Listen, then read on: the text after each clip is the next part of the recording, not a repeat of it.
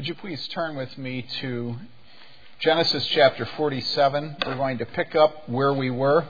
When Rob start, stopped reading, I changed his reading, and so I got a good case of the giggles as he had to wind his way through the names. I should always look carefully at what I ask people to read at the last minute. But you did a good job. Congratulations. I particularly like those two. Which ones were they? Yeah, I won't pronounce them, but M U P P I M and H U P P I M.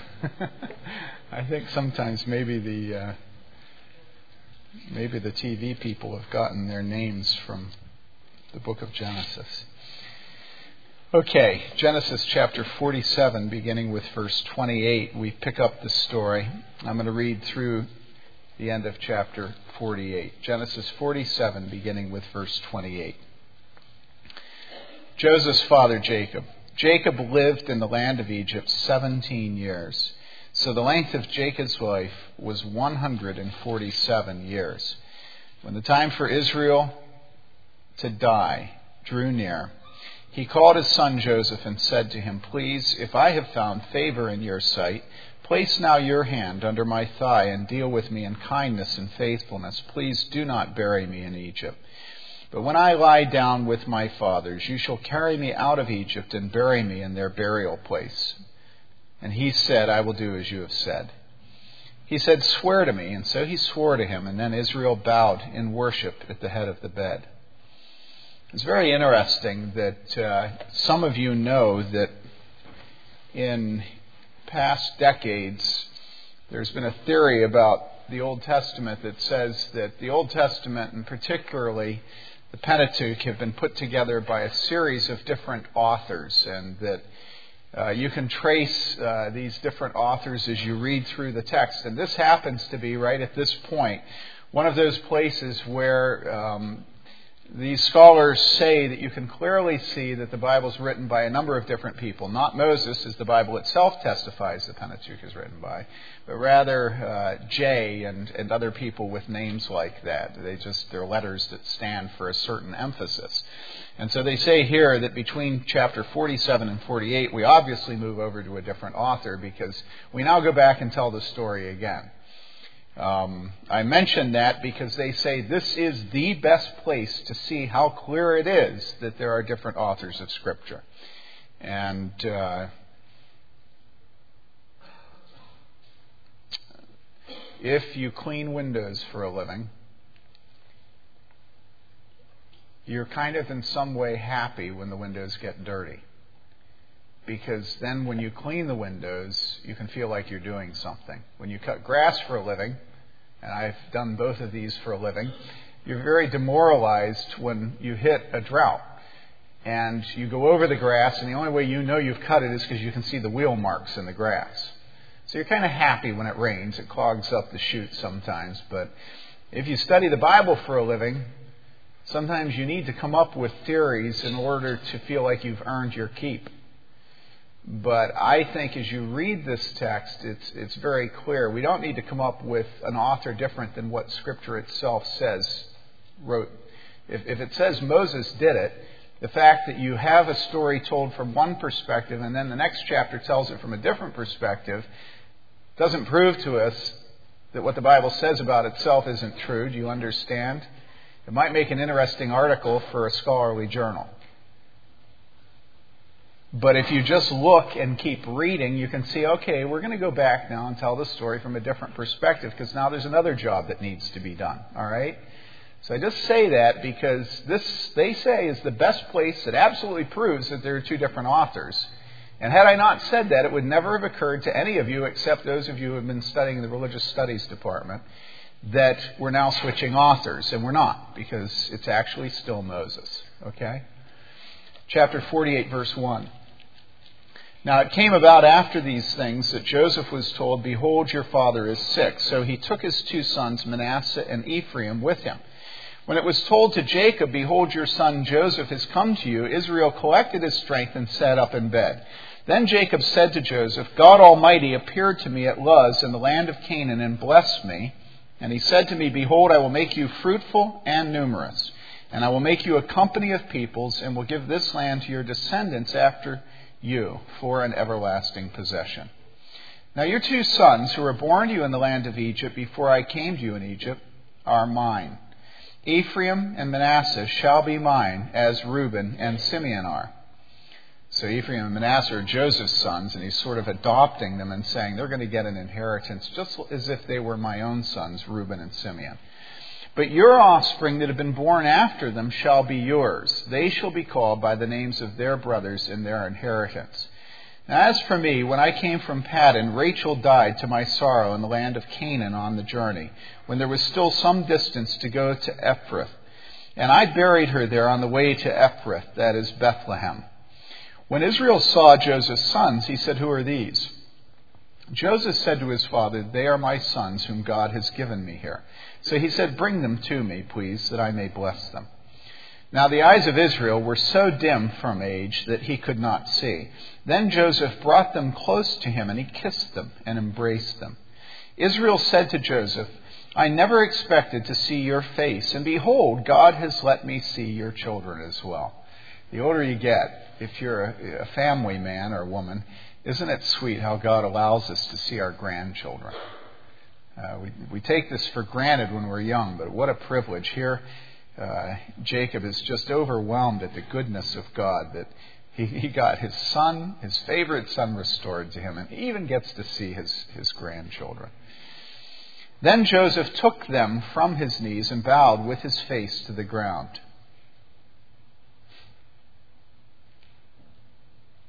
Yeah, I wish my dad was still alive so that I could bow with my face to the ground in front of my father. Joseph took them both, Ephraim with his right hand toward Israel's left, and Manasseh with his left hand toward Israel's right, and brought them close to him. But Israel stretched out his right hand and laid it on the head of Ephraim, who was the younger, and his left hand on Manasseh's head, crossing his hands, although Manasseh was the firstborn. He blessed Joseph and said, The God before whom my fathers, Abraham and Isaac, walked, the God who has been my shepherd all my life to this day. And by the way, that's the first occurrence in Scripture of God being referred to as the Good Shepherd. The angel who has redeemed me from all evil, bless the lads, and may my name live on in them, and the names of my fathers Abraham and Isaac, and may they grow into a multitude in the midst of the earth.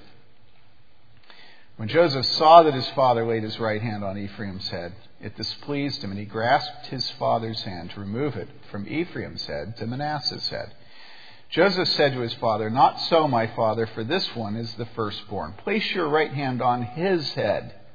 But his father refused and said, I know, my son, I know. He also will become a people, and he also will be great. However, his younger brother shall be greater than he, and his descendants shall become a multitude of nations. And uh, Alexander Maclaren is a name I've probably not mentioned to you before. He was a great uh, expositor of Scripture, and he has just a tremendous page and a half of comments on this little scene here. I don't get to give them to you today because it's not the subject of our sermon, but I commend to you Alexander Maclaren. Um, if you buy his sets of uh, books on Scripture and read them as you read Scripture, it'll be a great help to you. But isn't it sweet to see here this uh, this discipline? And you'll see this often in Scripture where God disciplines us from thinking that everything is just flows from nature. And so if you're the oldest son, no question about it. You have the superior blessing. And yet, consistently in Scripture, we see people like the younger brother and people like Zacchaeus. And God takes them and, like, completely demonstrates that it's His grace that works and it's not nature. Now, it's not that He doesn't use nature, but he, he, he, flips things. He shows us here on earth what will be true in heaven that the last shall be first and the first shall be last. And so here you have the younger brother, and that should be an encouragement to Taylor and to all of you who have older brothers who seem to be superior in everything. that God uses the person he wants to use. And no matter what your gifts are, how bright you are, how you appear to be the person that's maybe, uh, you know, the prince, the golden child, that God might well demonstrate his glory by making all of your potential never pan out. You know? And then if you're the one that never quite measured up, God might make you, and then what will happen is, like Paul says, it'll be clear that everything he does, he does through his power, and he doesn't need a one of us. So that should be an encouragement. Now to our actual text for the sermon. We have here the life of Joseph. We've been studying it for a number of weeks, and there have been many places in Joseph's life uh, where we know as we listen to his story that Joseph was flesh and blood just like us. We started the story by studying the hatred in the home of Joseph. Uh, people despised him. Um, his brothers were uh, sick of him. Uh, they couldn't stand the preferential treatment that he got from his dad. You know, uh, his special clothing, his special uh, treatment. And they couldn't stand Joseph coming to them and telling them they had dreams where they all bowed down to him. And even his father had had it with Joseph. And so Joseph has a normal home. There are tensions, sometimes bitterness, envy, hatred, clearly hatred. In fact, his brothers decided, let's kill him. And it was only because of a set of circumstances that, that instead of killing him, they sold him into slavery. That shows how nasty the, the climate of that home was. Um, yeah, it's nothing new. And then we look at Joseph, he's sold into slavery, and then we see the sexual temptation that everybody deals with in life. Um, the temptation to use God's gift of sexuality in a way other than the way God has commanded, which is clear in the Garden of Eden that God made a man and a woman to live together in unity, uh, in love, uh, permanently and to have children, to be fruitful and multiply. And Joseph was tempted to uh, have sex with his boss's wife, Potiphar's wife. And we saw Joseph dealing with that hatred in the home, sexual temptation. He was thrown in prison. He knew what it was to be fired unfairly. Uh, many of you have, at one time or another, lost a job. Uh, not because you didn't work hard and not because uh, you were insubordinate, even though they might have accused you of that, but rather because you were, in fact, a good worker and you refused to be dishonest and you refused to slow down and you refused to do the things that you were told to do. But Joseph had this too. He got fired, and he didn't just get fired and have to look for another job, but he, he went into prison. And after he went into prison, Joseph knew what it was to be betrayed by people that he had helped. Many of you have had people into your home and loved them and cared for them. And then you've had those same people that you've loved and cared for kiss you off, you know. It's, they take advantage of you. They show absolutely no gratitude. Well, Joseph helped uh, the two servants of Pharaoh in the prison and asked them to remember him, and they forgot him. And so Joseph languished because of the unkindness of somebody that he had helped. And then Joseph had this wacko promotion where out of nowhere he's out of prison and he's risen up to the level of the number two in the kingdom, Pharaoh's uh, vice regent, his number two man. And so this is Joseph's life, and it can look like every part of it is is more intense than anything you've gone through. Probably your your brothers haven't plotted to actually kill you, although I don't know, it might be one or two of us. I don't know. Every time I went over to the Crumb household, I always saw them trying to shoot each other in the backyard. So who knows? Maybe. so here's Joseph. And now Joseph is coming to that moment that all of us go through, some before we even know it. when we're still little children, some even as babies, when we lose our father. Some we lose him as adults. Joseph is losing him as an adult. And so now we're not gathered around all the other circumstances, but now we're gathered around this specific circumstance. Excuse me a second. Which is the deathbed of Joseph's father, Jacob. And it's a very, very tender moment Jacob, we see, has adopted Joseph's two sons, Ephraim and Manasseh, and he's commanded that they inherit equally with the rest of his sons. What a sweet thing for a father to do. To take these two sons and to say, you know something? I love you so much. I'm going to take your two sons, and they're going to inherit just like the rest of my sons. What a kindness. How warm uh, and at the same time unworthy Joseph must have felt. Now, what is the final scene here? Well, let's read together verses 21 and 22. It says, Then Israel said to Joseph, Behold, I am about to die, but God will be with you and bring you back to the land of your fathers. Thank you, dear brother. I don't know what happens to my voice. It seems, thank you, it seems like it's every Sunday. Excuse me. He says, Behold, I am about to die, but God will be with you and bring you back to the land of your fathers. I give you one portion more than your brothers, which I took from the hand of the Amorite with my sword and my bow. Now, this is the legacy that Jacob gives to his descendants, and specifically to this son Joseph. I want to look at this legacy for a few minutes. Um, what is a legacy? We don't use that term. Uh, we say inheritance, um, the, the stuff that you get from your parents, right? And if I were to tell you this morning that we'd be studying in, uh, our inheritance, and you had known that that would be the subject, automatically your minds would go to the things that every will tells you to make sure that you write down, namely what? If you have children, you got to write down what happens to the kids if you die, because obviously that's your greatest treasure. But then after your children, the whole rest of all those legal forms that you fill out have to do with what? stuff. Crud. Or money. Investments, pension plans, life insurance policies, uh, couches, chests of drawers, cars, titles to cars, all that crud. And so that's how we think of a legacy. We think of it in terms of money and possessions.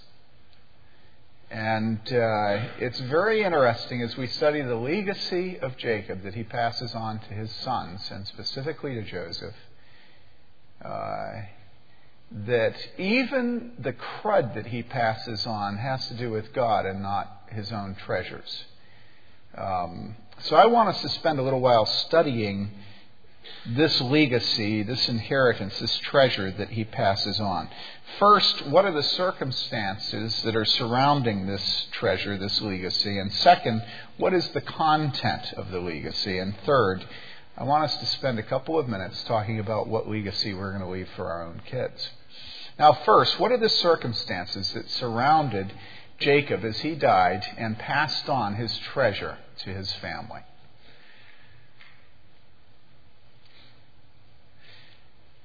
If you'll stop and think about it for a second, you'll realize that the circumstances are unbelievably good. It's never easy to lose a father. But if you have to lose him, this is the circumstance you want. You don't want to lose a father when you're too young to have known him.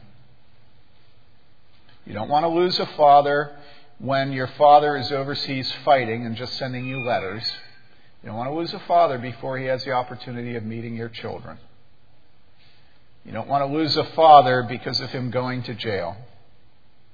You don't want to lose a father in any of those circumstances at the age of 30, 35, or 40. You want to lose a father when he's 140 years old and when he has had a chance to meet your children, and particularly when he's had a chance to see that you are, in fact, as successful as your dream said you would be.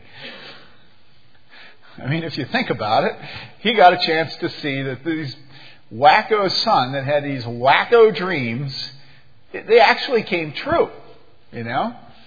The brothers did bow down to Joseph And so um, this is a good circumstance. It's not just good in terms of a ripe old age, in terms of seeing the fulfillment of Joseph's gifts, but it's also good financially. You're going to lose a father, it's good to lose him at a time when the family is not on the edge of starvation. All right? And there was absolutely no financial burden on this family. Why? Do you remember that when Jacob and his family came into Egypt, you remember what Pharaoh said to them? Pharaoh said, The whole kingdom is yours. Whatever you need. And so they had clothing and carts and animals and pasture land and anything they needed, they had it poured on them. They weren't given uh, the sandy loam soil and the rocky ground uh, of northern Wisconsin. They were given the deep, thick, black soil of Iowa. The best land that Egypt had, they were given, the land of Goshen. So their crops, their clothing, their housing, and the protection of the greatest empire in the world at the time they had a sponsor, if you will, who was the right hand. It's like Dick Cheney's family, you know? Don't worry about them. You know, I just read that one of his daughters has a position high up in the State Department. I thought, no surprise there. Don't worry about the Cheney family. They'll be all right. You see? This is Joseph. And this is Joseph's father. By virtue of being the number two in command, the whole world is in front of them. And so the circumstances uh, are really as good as they can be. The only thing you'd wish is that you'd wish that, that Jacob's wife would be able to be there sharing the moment.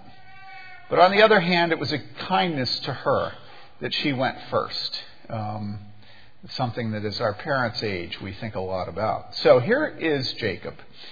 And you watch him giving a legacy to his son, giving the treasures that he has to his son. And you ask yourself, uh, you know, isn't this man a little bit weird?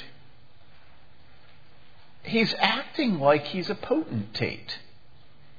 You know, he has delusions of grandeur. Why would he think he can give anything to his son? I mean, think about this. If you were there and your son was the number two in command over the wealthiest kingdom in the world, what would you do? Would you start telling him and putting hands on everybody and, you know, and people would look at you and say, what's this about? You know, what's this guy doing? Doesn't he realize that he should ask Joseph to put his hand on him? So here is Jacob acting as if he actually has something to bequeath. All right? And he doesn't. But Joseph is a good son. He goes along with the charade. You know? He goes ahead and lets his dad act as if he has something to bequeath, and he lets him pass it on. In fact, it's very interesting. Joseph doesn't just allow him to do it, but when his father takes the blessing to his sons, Joseph thinks something's going on because he's not pleased with the switching of the hands. Did you notice that? Well, about the only way we can understand this scene in a sensible way, given the circumstances surrounding this death, is if we look at this as a moment of sentimentality and melodrama. How sweet of this dear old man Jacob to make such a touching moment of his death by giving to his sons the only treasures he is still able to control spiritual treasures from some other world. Now, listen. That's how you think about this. Don't lie to me. The way we really think about this is proven very clearly if you go home and get your safety deposit key and you go to your lockbox and you open it up and you take out your will. And then you compare that will to any will written in the 1600s by anybody living in New England. Because the truth is, your will, I'll bet, says absolutely nothing about spiritual bequests and spiritual gifts and spiritual inheritances. It's very interesting. On my computer, I have the last will and testament of somebody that the Taylors uh, think is one of their great, great, great, great, great grandfathers or something like that. So it's hundreds of years old. And you know what that is? That's all about God. And you know, the whole thing just goes through and gives commandment exhortation, commandment, exhortation, commandment, exhortation to the descendants. Now, you're to do this, and you're to do this, and you are to honor God in this way, and you are to make sure that God is pleased in this, and you are never to do this, on and on and on and on. And so, the center of that family, when that father died, was God. And I doubt that any of them fought over their inheritance because it was an exhortation, it was a sermon from a patriarch to his family. And you know, that's still read today in that family.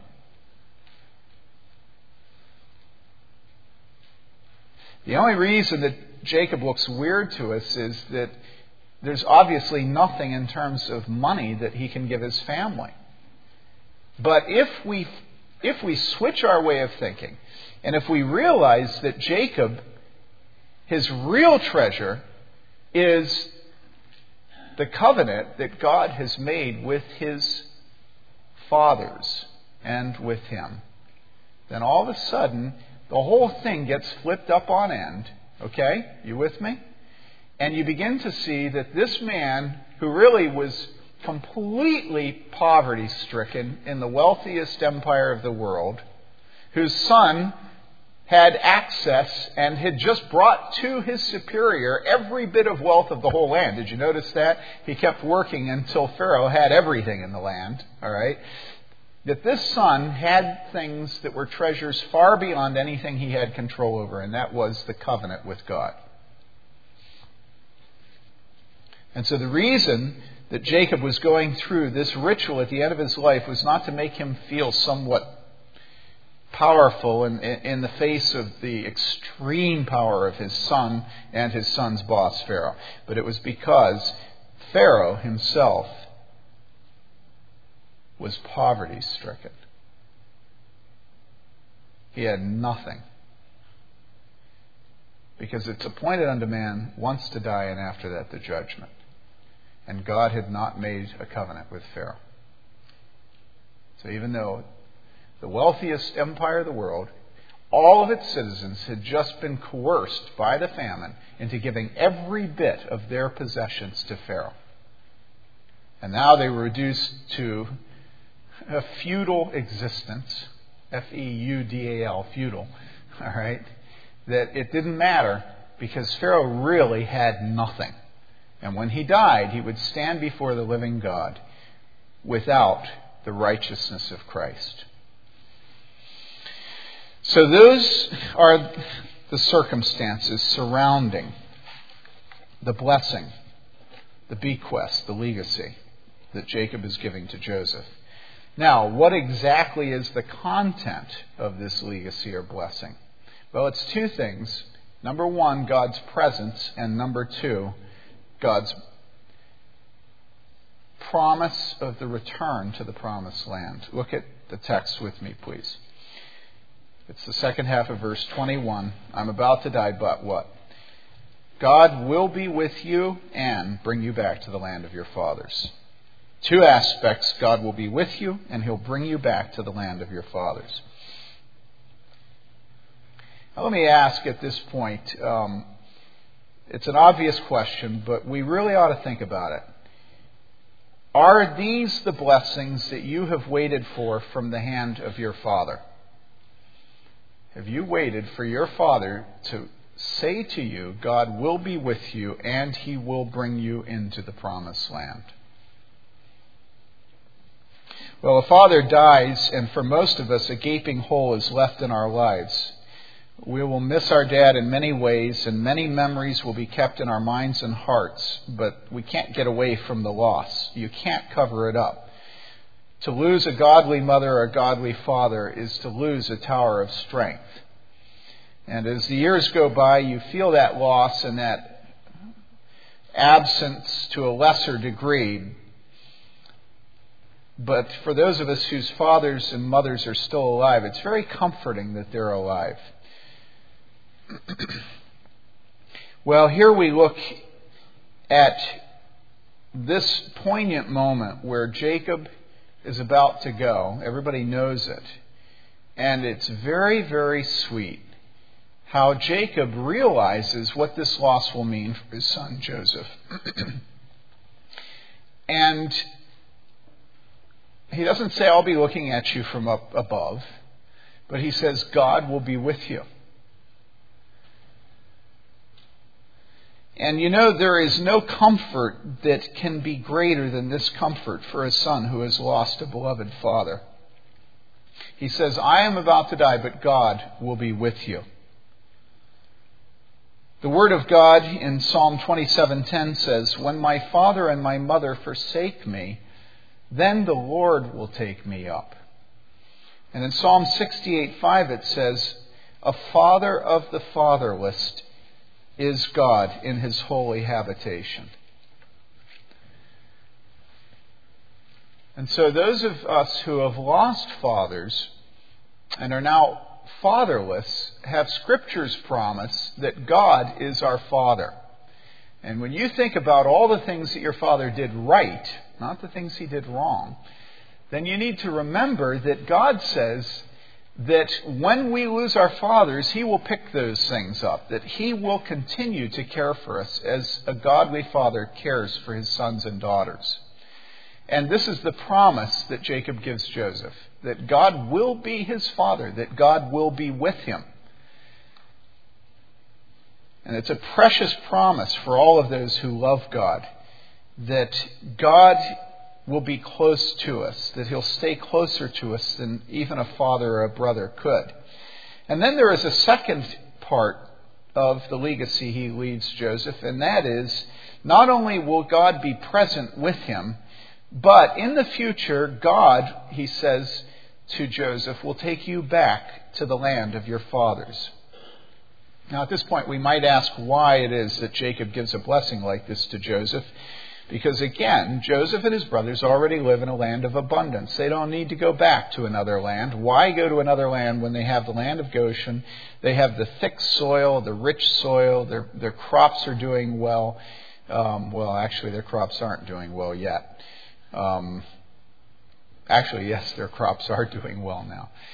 But everything that that nation represents, that would be like saying uh, back in the early 90s, um, you know, well, it might not be the same, but think of a place around the world where you wouldn't exactly want to live compared to the United States. And some guy's dying, and he says, "Don't worry, God will take you back too." And I, I won't say, I won't say a place so that I don't offend any of you, but any place. Let's say Tijuana. You know, you live in San Diego, and your father says, "Don't worry, God will take you back to Tijuana."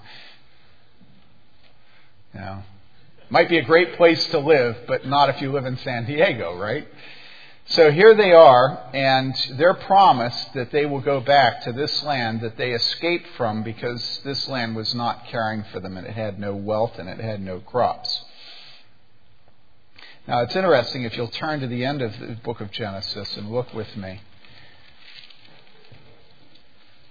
Chapter 50, verse 24. There we have the death of Joseph. And look at what it says there.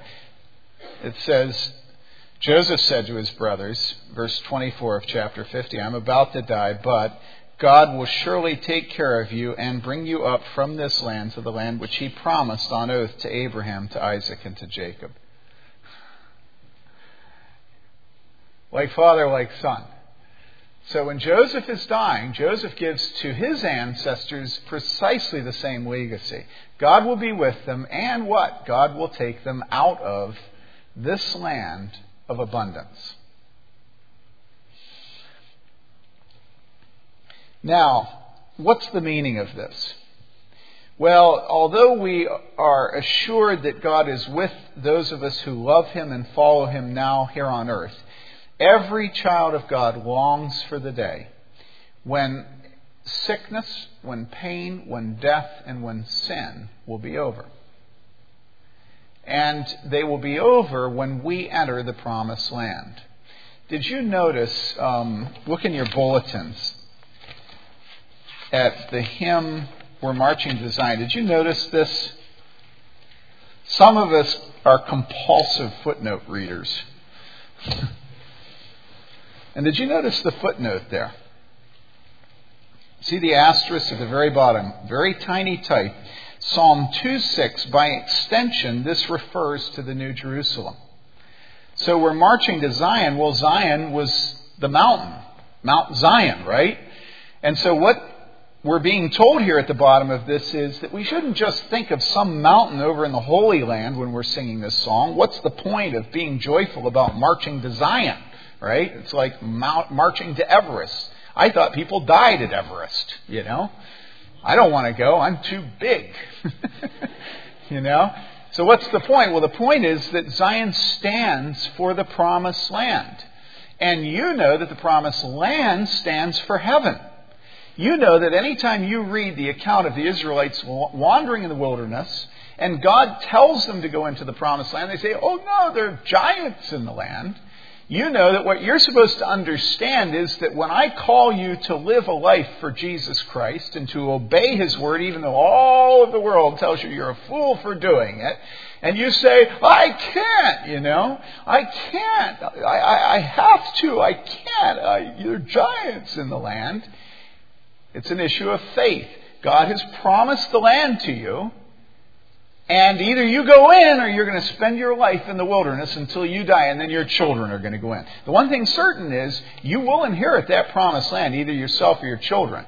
Now, it'll be your children if you don't have faith. Do you understand this? So every time you read the account of the Israelites in the wilderness, every time you see the patriarch saying, God will give you the land, and then you see Moses come and tell Pharaoh to let my people go that they can go to the land, and then the people are wandering in the wilderness and they're going to the land, and then they come to the edge and they say there are giants in the land, and then there's 40 years of punishment, they all die off, and then they go back to the land, and then one of them sins, and so they begin to not be able to go into the land, and then they repent, and then they go into the land.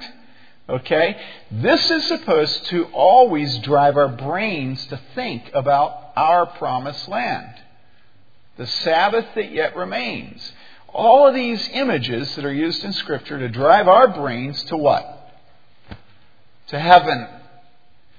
We are supposed to care about our promised land, and that's heaven. Very interesting that we have had a class for a number of weeks now on heaven taught, I'm told, by my uh, most trusted advisor, my wife, that it's an excellent class. But the average attendance in that class is what? Eight people. Eight of you. Eight. Heaven ain't real big, is it? Not many of us are real interested in heaven, are we? Now you say, oh, that's unfair, Tim. Just because there are eight people in that class doesn't mean we don't care about heaven. And I say, bunk. It does indicate that we don't care about heaven. Uh, we spent a long time in the elders meeting this last week talking about the great difficulty of having any objective criteria that you use in the church to measure whether we're doing well or poorly. And I think eight people in a class on heaven is an indication we're doing poorly. Now, why is it that we don't care about heaven? You say, well, it doesn't mean we don't care about heaven because eight people are only eight people are in that class. I say, okay, fine. Um, does your will have anything to say about heaven in it? in your will, does it say, and if you, da-da-da-da, and if you have faith in Jesus, and it, does it say anything about, I look forward to meeting you in heaven? Do you say this to your descendants in your will? And you say, well, just because my will doesn't say it doesn't mean, okay, okay, fine. I'll give you the class numbers and I'll give you your will. What about when you had a deathbed scene with your family? Was there any mention about heaven? I mean, I'm there a lot when people die, you know.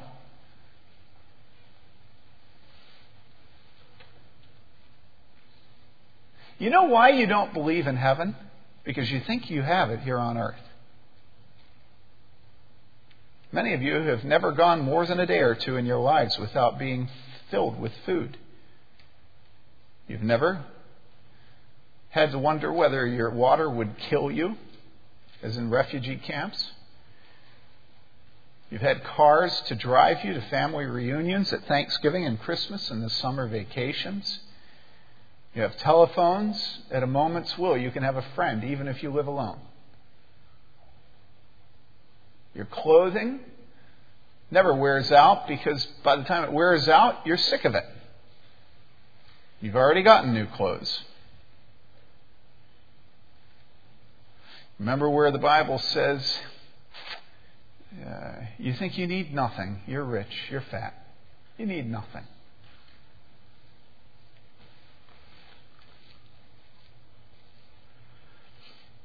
There are times where in our lives we need to be honest with ourselves and we need to set up a system that we can fail at. Do you understand? We need to set up an accountability scheme where if we fail, it will be very clear. Do you understand this? If somebody plays golf and they four par or four putt every single hole, that's failure. If you claim to love Jesus and you have nothing in heaven, None of your attention, none of your writing in your will, no going to a class, no books on your shelves, and worship. The only part of worship that makes any sense to you is the preaching of the word. The, the, the music stuff, you know, uh, and, and all the preliminaries. Let's get to the point, the point that I can be cerebral about. You know? All of these things are an indication of a lack of appreciation for heaven. Because this is what we'll do in heaven. We will spend forever praising God.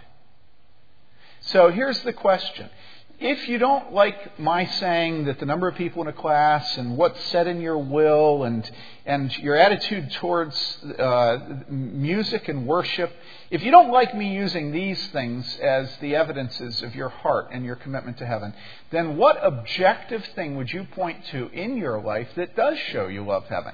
Let me ask you a question. When is the last time that you have given any money to the poor that nobody has known about? Okay? This is something that's really hit me lately. I think that if I give money to my church that pays my salary, I've done my job. That's disgusting. My daughter, Michael, is vastly superior to me in caring for needy people. That's, that's awful. So, where's your treasure? Where's your money? Do you have any money that will be in heaven waiting for you because you've been like the dishonest steward? You've been salting it away? Not, not modeling after his dishonesty, but after his wisdom in making sure that when he gets to heaven, there will be people there to greet him. Okay? What about uh, the least of these? Do you go around saying they're the least of these and they're not deserving? And so Jesus says, Depart. Because I was hungry, and I was naked, and I was thirsty, and you had nothing for me. Or are you the kind of person that goes around and says, Lord, when did I see you? And he says, I was naked, I was hungry, I was thirsty, I was sick, I was depressed, and you took care of me. Who have you talked to this last week? Not because they, they're so interesting, but because they're very uninteresting but depressed and they need your friendship. Just come on, name any of you. Don't do it, but have any of you talked to anybody this last week as a service to Jesus Christ? Anybody? Who have you given money to who is poor? Who have you visited who is lonely? Okay, again, the point is what? The point is Jacob had the wealth of Egypt surrounding his family, and he disciplined them to remembering that Egypt wasn't the goal, but the promised land was the goal. Do you understand this? So I am disciplining you and saying your goal is heaven. Your goal is not a bigger pension plan in the United States of America and our nation taking care of everybody so our pension plans can't be hurt because the price of oil goes too high. And you get my point?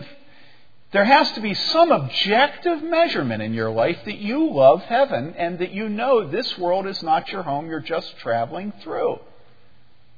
Okay, so where is it? And about this point, you're saying, well, okay, you made the point. Move on. You're harassing us now. Okay, but I hope you'll go home and I hope you'll examine this issue and find out whether or not you have your treasures in heaven or on earth. And I hope that if you're a father or a mother, you'll begin now to plan your funeral service and your last will and testament. And I hope you will bless your children. And I hope when you do all those things, you will actually say something about heaven. Do you understand why I'm saying this? I believe that the way we handle our money and the words that we speak and the places we go and the friends we keep and the people we have over to our homes for dinner all indicate whether our treasure is on earth or in heaven. And I believe it because Jesus said it. He said, when you have people over, don't have people over that can have you back. Because that's a waste. He says, have people over who can never pay you back. You see, Jesus is disciplining us to have our treasure in heaven.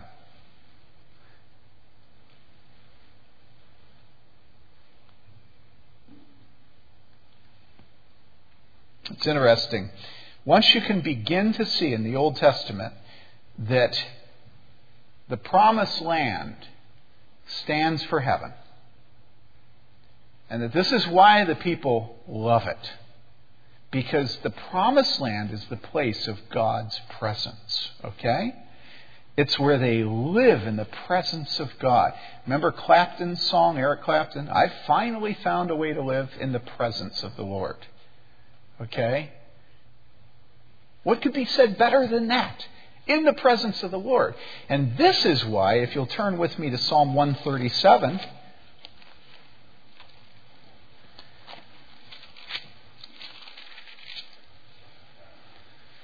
When they went into captivity, even though they were in wealthy nations, even though at times, like Daniel, they were lifted up again, just like Joseph, to the right hand of the emperor. They had all the wealth of the land, all the influence. They had everything this world could give. Their hearts mourned for the promised land. And this is the meaning of this lament, this sorrowful cry when they're in captivity. By the rivers of Babylon, the Babylonian captivity, by the rivers of Babylon, there we sat down and wept when we remembered Zion. Zion. Upon the willows in the midst of it, we hung our harps. For there our captors demanded of us songs, and our tormentors mirth, saying, Sing us one of the songs of your homeland, the promise. Sing us one of the songs of your God. How can we sing the Lord's song in a foreign land? If I forget you, O Jerusalem, may my right hand forget her skill. May my tongue cling to the roof of my mouth if I do not remember you, if I do not exalt Jerusalem above my chief joy. Now, you know how I keep telling you the promised land is heaven, right? But I'm wrong. Because the promised land isn't just heaven. The promised land is what? It's the church. The church for you is what Jerusalem and Zion were to the Jew. Do you understand this? This is Zion. And so, really, your love for the body of believers, the assembly of worship, the instruction of the word, prayer, the Lord's table, everything that you feel about this church is a demonstration also of whether your treasure is in heaven.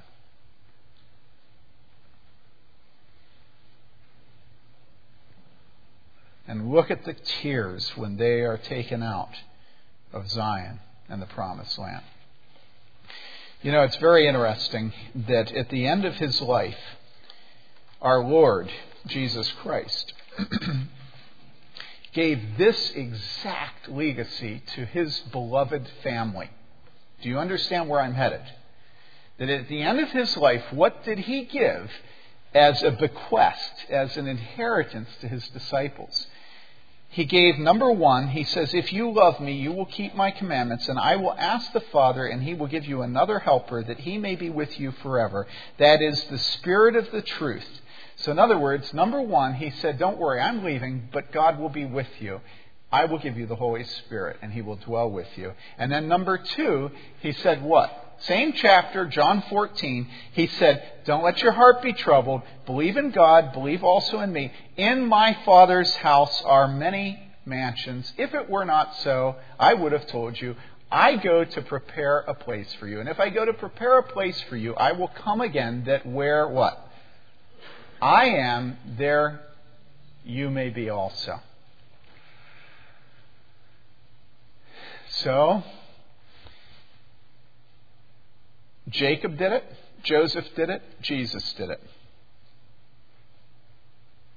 Where's your treasure? And what have you spent your life doing? And this is the final thing I want to say to you. I am afraid that many of you have spent your lives working to leave your children an inheritance of wealth or of a good education. And I want to tell you with all the authority of God I'm not God, but I say this with God as my authority. If you have given your children a good education and a degree and wealth and a house, and have not given them the knowledge of the Word of God and hearts which are on pilgrimage to heaven, and you know what I mean by that. If you have allowed them to love basketball and football and the flute and the piano. Do you understand what I'm saying? If you have taught them that it's okay to depart from the church for the sake of sports and music, do you understand what I'm saying? If you have taught them that it's more important that they learn to stick out a tough job than it is that they learn to stick out tough discipline spiritually, okay? You understand what I'm saying? If you have been more disciplined in training your children to be academic succeeders if you've been more disciplined in training them to protect their wealth and to earn a good income than you have to train them to know the Word of God and to have a heart that is in heaven, then you have given your children nothing but a mess of porridge. It's corrupt. It's going to die. And at the judgment seat of God, you will be found to be an unfaithful father and mother. Do you understand that? If you can't picture yourself at the end of your life saying, Son, here's my last will and testament, God will be with you and He will bring you to the promised land. If you can't picture saying that, you are an unfaithful father and mother. Do you understand me? So now ask yourself, is that what you've given your children? And you think, oh, this is this is too much. Look, those of you who know me well, you know, if God can help me to see my need to do this with my children, don't worry about yourself. He can easily help you. Okay? I was out in California. Remember all that? Just one more 1970s idiot flake out in California. And God grabbed me and He said, You're going to be a good father. And I was like, You got to be kidding me. And he said, You're going to have a contented wife. And I laughed. You got to be kidding me. And he said, You're going to have little children around the table. And then he said, And you're going to see your children's children. He gave me these specific promises in Psalm 127 and 128. And everything he said, he has fulfilled. And he gave me a wife who disciplines me to be a good father and a husband. She teaches me to be a man. Okay? So don't give up. Don't give up. If you've been a bad dad, start over again and ask God to make you into a good dad so that when you die, you can see the same sort of beautiful scene that you see here with Jacob and his son. When I was in Wisconsin, I had the privilege of seeing Josie Dykstra die. Josie stood about six two, and she was one Christian woman. I will never remember when she had me into her house one day and, and told me that I needed to preach a sermon on Hosea before the next time we had communion. Going, whoa, really, Josie? she was in her 90s, and yes, she felt that we were all taking communion for granted and that we needed to be under the discipline of the book of, of, of Hosea before we took communion again. And Josie had a brother named Sam and Sam stood 6667. And Sam had a wife that had a stroke, and she went in the nursing home. And they were in their 80s, I think, when this happened. It happened right before I moved to town, became Sam's pastor. And the people in the community told me that they could set their clocks by Sam driving every morning over to the nursing home to be with his wife. And then when he got there, you know what he did? Every single morning, he brushed her hair. So this is Sam. And Josie and Sam were brother and sister, and they were godly. And I happened, I had the privilege of being in Josie's bedroom as she died. And they kept her home, which I recommend if you can do it. My brother also had this privilege. If you can stay home to die, stay home. You don't want a bunch of people in white coats interfering with the soul work that you need to do as you die. Sometimes you can't do that, but if you can, stay home. So Josie was lying in bed, and Sam and the whole family were gathered around, and I, we sang Rock of Ages and a bunch of these old hymns, all from memory. And then Sam had to go because it was getting dark and he couldn't drive anymore when it got dark. He drove a little Omni Horizon. This huge hulk of a man would get down in this car. And as he, he went over and he kissed her, and then he backed up and he said to Josie, and Sam was a typical Dutchman, few words. few words, all right? And he looked at Josie and he said to her, I'll see you there. I'll see you there. And that was one of the most that was one of the most precious moments I've had as a pastor. You knew that Sam and Josie had their hearts on pilgrimage and they were in heaven. You know, another way I knew when I went to visit Sam in his home, he had this huge print Bible. It was like this thick, it was huge. And you say, well, what does that tell you? It tells me nothing because many of you have Bibles. What it, what it did tell me, though, is when I looked at it, the sides of the pages were filthy. Does your Bible have dirty pages? Sam's now with Josie.